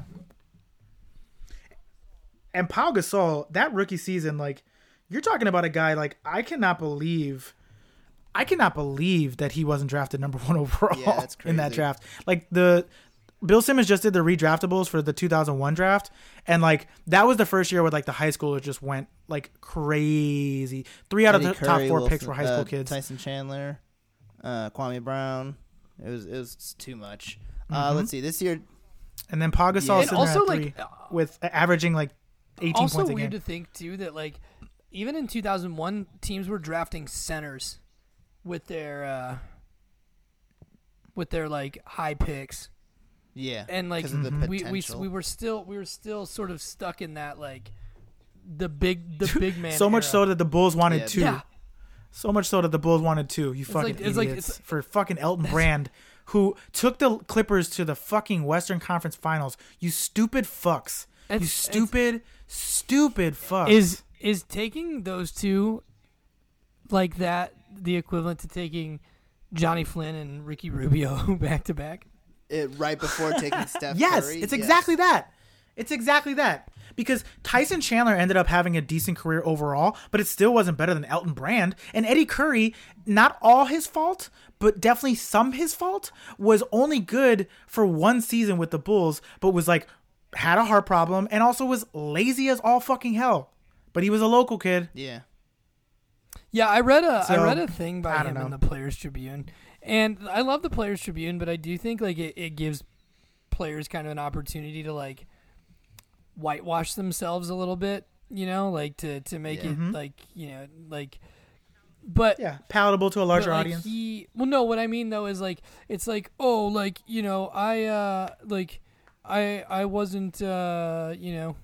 Uh, like I, I, I, I wasn't lazy. Everybody just thought I was, and it's like, no, man, you, you were though. Because like I read his, I read his thing. Um, I read his like article about that in the the Players Tribune, and I was like, there's probably a decent amount of truth to this, but there's also probably a decent amount of you like trying to like kind of cover your your own ass. But you know, I, I digress. Also, um, I was just looking at my Facebook page real quick, and uh, on my results is suggested for you Orlando Magic, and it's a post from a thing called Basketball Network that says how the Orlando Magic ruined their franchise in the mid '90s. Perfect. Um, all right, guys. Next, next one we have Defensive Player of the Year, uh, Ben Wallace. His stats for that season, it was First his one, first right? one. He had 13 rebounds a game, uh, averaged 1.7 steals and three and a half blocks. I'm gonna wait till next podcast to the well, not next podcast. Yeah, two podcasts from now to get into the Ben But Wallace, Ben uh, Wallace, conversation. yeah, it's his, st- it's the start of Ben Wallace's like real flourishing career. He didn't get an All Star this year. The, the next season he will. Uh, most improved player, Yeah. Jermaine O'Neal. really good for those Pacers teams for a long time. He- for a so really long this time. was that that season he was an All Star, averaging 19 points. Uh, he averaged 10 and a half rebounds, 1.6 assists. Not he was at one of my favorite players players of this time. Like I think a lot of guys He's liked so him. He had he had the headband and the cornrows, and like he was just a cool player, and he was really good. Got a good Uh, right hook. Yeah, he was he was a guy that a lot of I, I I really liked him like in the early 2000s. I think one of my favorite memories is like circa like 2008, maybe 2009. Uh, he was still playing. He had put on uh, what appeared to be a considerable amount of weight. Uh, Ad had as had such contemporaries as Boris Diaw and Vince Carter, and I remember debating with my brother which fat player we liked more. Whether we liked like I was I was a big fan of Fat Boris Diaw. Fat Boris Diaw Fat Boris great. Diaw Was was great. great. was great. Um, That's that's, Oh, that's a conversation I- for another yeah. time. But Yeah, I have. A, I was gonna say too. I have a lot to say about those mid 2000s or early 2000s Pacers teams, but we'll wait until the episodes where their storyline becomes exactly more prevalent. Um, six six man of the year, Corliss Williamson. Yeah, really. Who was he with at that that point? time? 2001, 2002, Detroit. Uh, yeah, he was still with Detroit, yeah. and then he went to the he went to the Kings a couple seasons later. Uh, No, no, it was the opposite. He was with the Kings and then that got traded to Yes. Detroit. You and are right. Goes, and You then he right. goes to well, then he goes to Philly and back to Sacramento. So, but he Yeah. he's averaging uh what was it in this season? He's averaging thirteen point six points, four point one rebounds, one point two assists. That's. It's serviceable. Yeah, I mean he was solid for those Kings teams. He just wasn't. He just wasn't the guy. Uh, but what a segue! What a segue! Because guys, I want to wrap up today's podcast by talking about one of the most memorable series in NBA history: the 2002 Western Conference Finals between the Lakers and the Sacramento Kings. Now, Nikki and I had a little bit of a watch session the other day and got a chance to watch Game One and Game Four of this seven-game series. Um, so we have some things to say. But Tad, take us back to 2002 what was little Tad thinking at this time, or what does Big Tad think now about that series when he remembers back Funny to it? thing is, little little Tad at that time was a short little fat kid who liked playing And basketball. now, Now I'm just a taller, sort of overweight guy. I, I'm just I'm putting on all I'm putting back on all the weight that I lost, and I, I gotta I gotta get my shit uh, in gear. Lauren Lauren ordered us a exercise bike today that will be here next week, so Nice. pretty excited about that. Nice. I just gotta stop eating so much and being such a lazy piece of shit. But it's hard in the quarantine. It's hard out here for a fat guy really in the quarantine.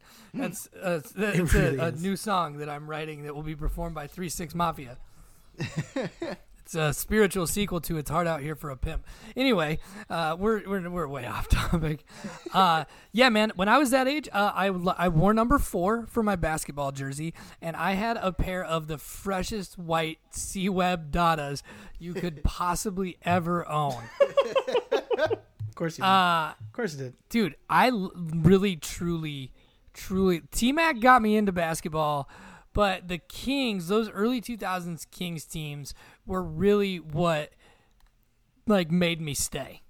Um, just like Doug Christie, Yeah. Mike Bibby, uh, fucking Vlade Divac, you know, Chris Webber. Obviously, Chris Webber was my favorite player. I liked him more than T Mac, and I loved. I remember T-Mac. you saying that. Chris Webber is and and has been one of my favorite players uh, ever. I, I loved him. Uh, you know, Lawrence Funderburke, Bobby Jackson. Like I know this isn't all from the same year, but like Jason Williams, like just player after player. Pedro Stojakovic. I loved that guy, dude. I'd fucking fire up NBA Oh, yeah. Live 02 and just fucking rain threes with that guy. Uh, and I remember this year being like, this is the year this Kings team they're gonna win a championship. I have games at home on blank, like unlabeled VHS tapes, and it's just games that I recorded from this season as a kid because they always played on the West Coast, and I was too young to stay up to watch the games. I had a bedtime. Your boy had a bedtime. His mom was like, "Uh, uh you quarantined to your bedroom."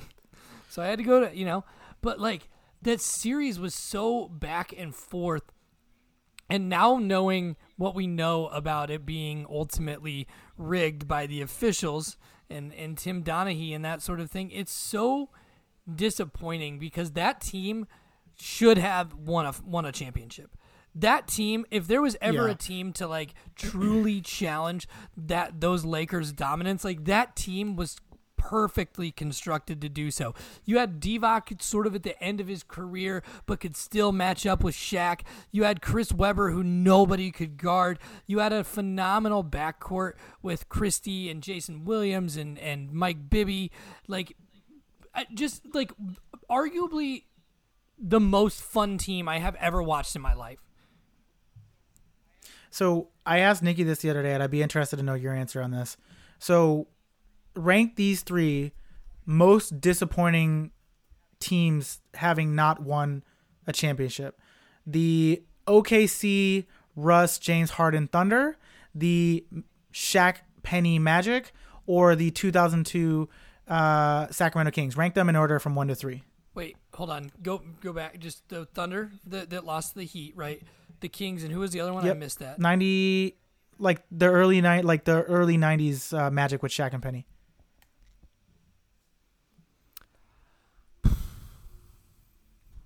Um, I'm gonna say Orlando, Sacramento, Oklahoma City, and I'll tell you why. And Nikki, what were Oh, yours sorry. again? Go ahead. Oh, mine was um, Oklahoma City, Orlando, and then the Kings. I truly, I truly think that the OKC one's the most like egregious.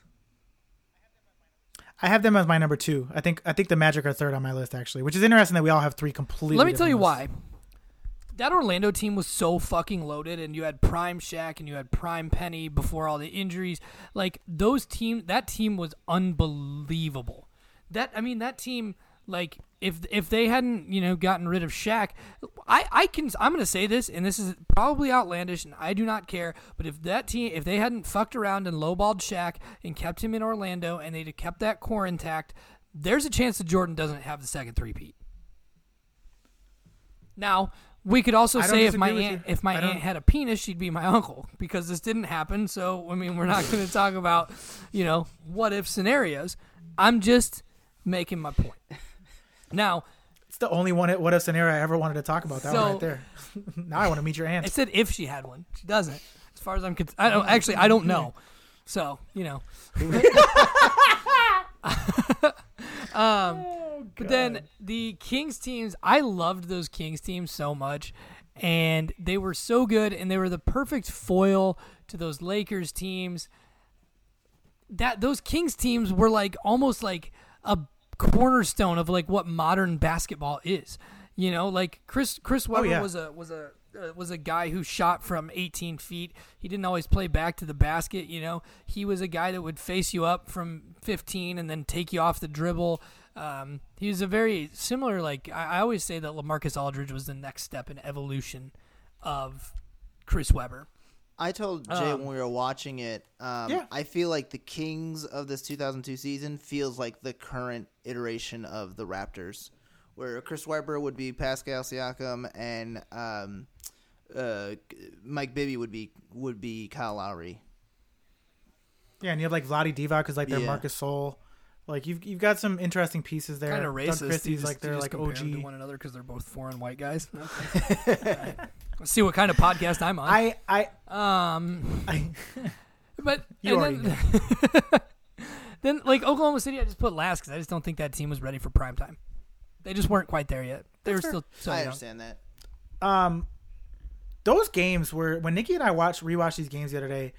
Um, we brought this up a little earlier when we were talking about Jason Kidd, but like so many missed three. Oh, so many. Like not From just missed, not just missed, who wide open three pointers missed on the regular from Yeah. everybody. From like guys who were like, oh, Derek Fisher's open. Oh, Oh, okay. clink.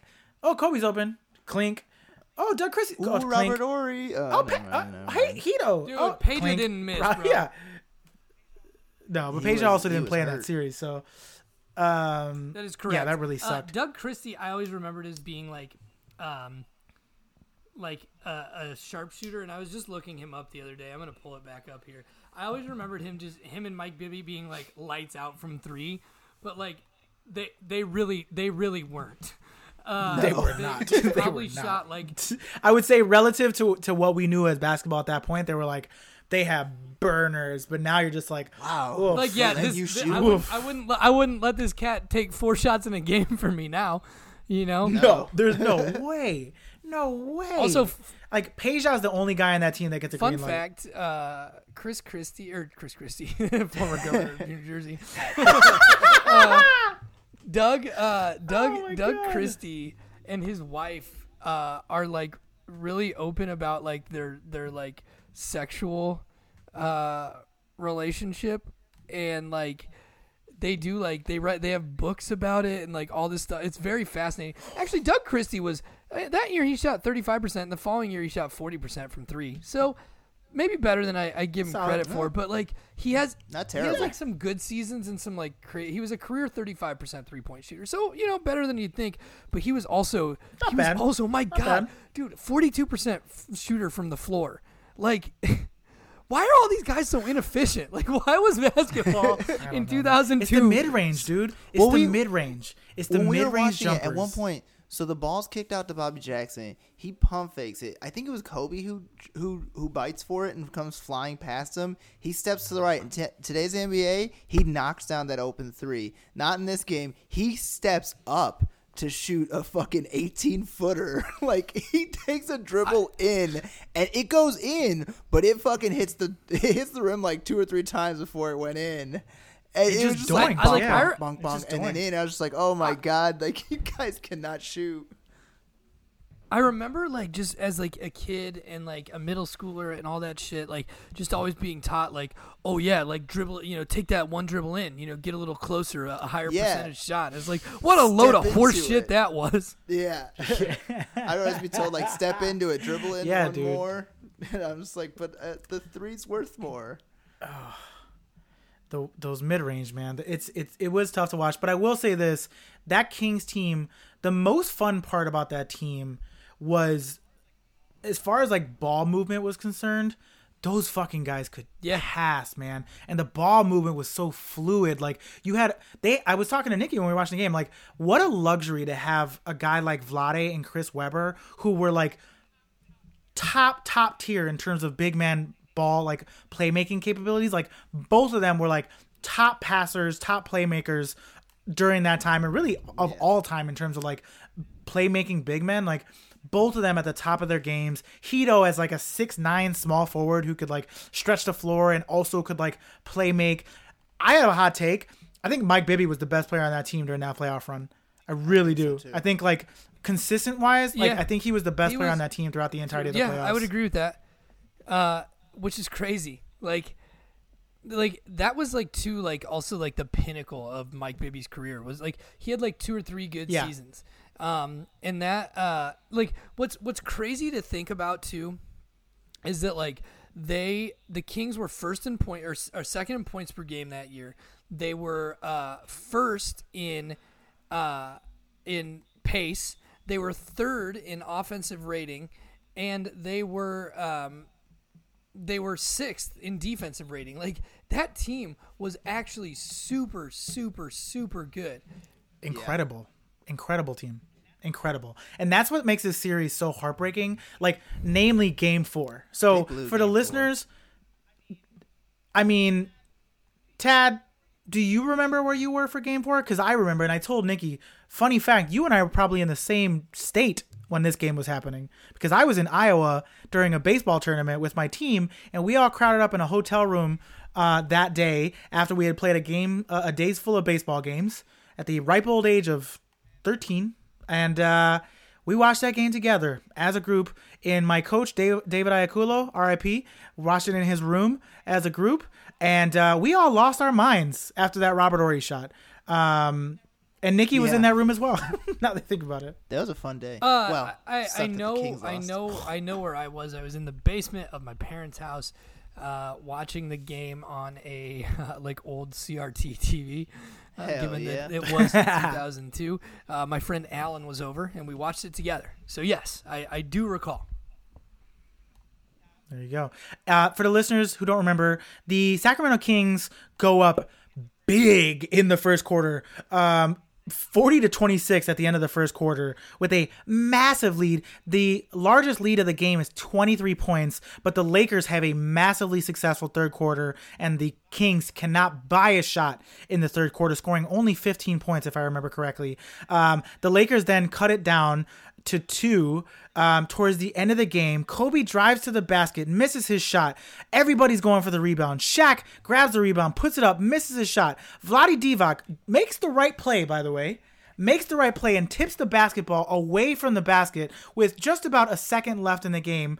Unfortunately, Mr. Big Shot Bob was standing That at the top of of the key, bitch. grabs the ball, and knocks down a three pointer with like one second left, and the Lakers win by one. Do you ever think Wild about fucking play.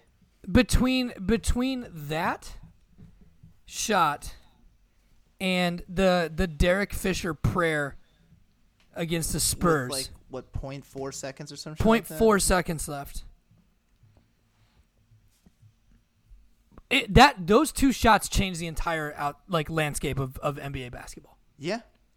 If if if yeah, Uh, that- I- the- if Robert Horry doesn't hit that shot, the Kings win that series. I guarantee it. And Oh no no no! no. I agree with that. I'm. s- I don't know that I feel the same about the Derek I mean, Fisher shot was though. so the fucking Derek Fisher shot that that they they went to the finals and won again. no, Derek Fisher was playing with the Jazz at that No. point. No, dude, no, no, no, no, no, no. He hit a, a shot in the playoffs against the Spurs with 0.4 seconds left that effectively that took the Lakers to the play to the finals, and, or like that might have forced the game seven, which they won. I, I, I- either way, and if if those things don't happen, the Lakers have two less championships, and we may not we we might not remember Kobe and those Lakers teams like we we do. Yeah. I uh I can't disagree with that. I think the Robert Horry one is the biggest one because to Tad's point, at that point, Sorry, the they did not. They did not win the finals Kings. that year that Derek Fisher hit that shot. That was the year they got beat by the Pistons. But the point still stands. Yeah, that's the 0405 or 04 season, yeah. Oh yeah. Yeah. Okay, I see this. I I'm not gonna lie. Oh, I forgot about this. always remember that one. That one was a wild one. I've I've fucking- completely forgot about this. I blocked this out of my turns memory. Around, chucks up a prayer and it goes straight in. Chucks it. He chucks it. he chucks it. There's literally. Ro- I will admit though, because we watched the game, Robert Horry, that was a smooth shot. It wasn't a chuck. It Oh was like yeah, a- he stepped. He a stepped legit- into it. It's Ah, it's pure. he was yeah, ready no, for it was a good just shot. like, oh, thank you. That was a fucking practice shot for him. Like he's used to that shot. Oh, you know what? I do remember this, but I remember it more for the Tim Duncan off like off balance shot. I do remember that too. Sure. Yeah, Yeah. it's reasonable. But yeah, I remember this now. the this game this series went to seven games, right? And then the game after this is when the Nets play. The series after this is Nets versus Lakers, and the fucking Lakers just sweep them. The, Yeah. Well, so what's interesting is like, so this game, game four, was the game that everybody remembers from this series Yeah. because of the shot. So this game actually ties the series at two two. The the fucking Kings end up going on to win the next game, and then the Lakers have to win back to back games to win this series, and this is where the Tim Donaghy stuff comes into play, and the NBA had its fingers in the outcome of this series, and there's a lot of there's a lot of documentation and breakdown of that. Um, it's pretty hard to argue at this point, um, and really incredibly Game disappointing. six. But game fuck, six I love of this this. This series. these- this this Kings Game- team. real quick, game six of this series, Shaquille O'Neal scored 41 points and had 17 rebounds. In game six, game 41 six? points, 17 rebounds from Shaq. Outrageous. That's outrageous. Yeah, he There was nobody that could stop him though. Like I mean, Vla- Vladdy had a couple couple good games against him, but like, dude, you watch him against Tom MacCulloch in the finals, and like, look, no shot at Tom MacCulloch. Tom MacCulloch was a was a passable NBA player. Like, not great, but he was fine as an NBA player. Um, but like, I just you just you just you have no chance against this guy. He's the most dominant player No, in dude, NBA it was it was like it was like watching like honestly, it was like watching Tyson fight like you know, Yes. like like white like old white dudes. You know what I mean? that so but that is like that is like the perfect comparison though because Tyson is like a lot of people give him shit for the quality of people that he fought because when he finally started fighting guys that were like of a high quality like Lennox Lewis and like Evander Holyfield he started getting his ass whooped like but for a while there when he was defending his title he was incredibly dominant but there, a lot of people argue that the quality of heavyweights that he was competing against were like Todd MacCulloch Yeah. basically well, Shaq had a, was against Chris Webber and Vlade Divac in this series, and he averaged 30.3 points, 13.6 rebounds, 2.4 blocks. he's so fucking good man And then, fucking real good. quick, this is what Um, he averaged because Shaq wins the Finals MVP. This is what he averaged in the Finals: 36.3, 12.3, and 3.8. Dominance. I mean, what else do you need, man? The guy was dominant. The team was dominant. We don't really need to talk about the finals unless you guys really I want don't to, but it was a sweep. It was a clean sweep. That Nets team was fucking undermanned uh, and really not that good in retrospect. But the 2002 season, man, I'll forever, I'll forever remember it for that Kings team, man. That Kings yeah, it's team one was of just the like it's one of burning the in my most memory like as one fun of my one of my it's- it's favorite one of the- teams. The, most entertaining uh like most entertaining teams of, of all time. Yep. I mean that that was Yeah, that, man. that is one of the Well, that is a top a top team in NBA history. I'd, I'd probably put them for single season teams somewhere somewhere near in Yeah. in or near the top ten. I Yeah. agree. I think top 10 regular season team of all time. I yeah, I can give them that. No question. Uh, um, so we've been going for almost an hour and 40 minutes, so I think we should probably Wait, before we end this, thing up. I gotta ask the last thing. Robert Horry, Hall of Famer. One more Robert time? Horry, Hall of Famer. Oh man! So Nikki and I were talking about this the other day because he does have He has seven, seven rings, rings. and like I don't. Did he win a? Did he win any like major awards? No? I don't think he no. did. No, he he he ever No he was uh, he was all rookie team. I'm just trying to. Pull and he was a he was a he was 'cause, a pretty good uh college player, but not not great. Oh man, he's a tough one. No major awards, no All NBAs. My answer is uh, Did my he win, answer like- is no. Man, Be- because yeah, I the, think he's the titles very alone good. the titles alone are not enough. I kind of asked this I'm just question trying as to a see joke. like. I mean, his best season in the NBA, he averaged 12 points a game.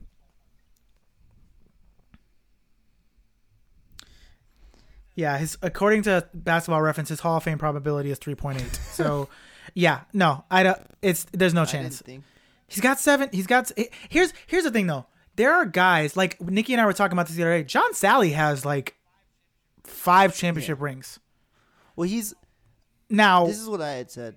He was only a major contributor on two of those teams.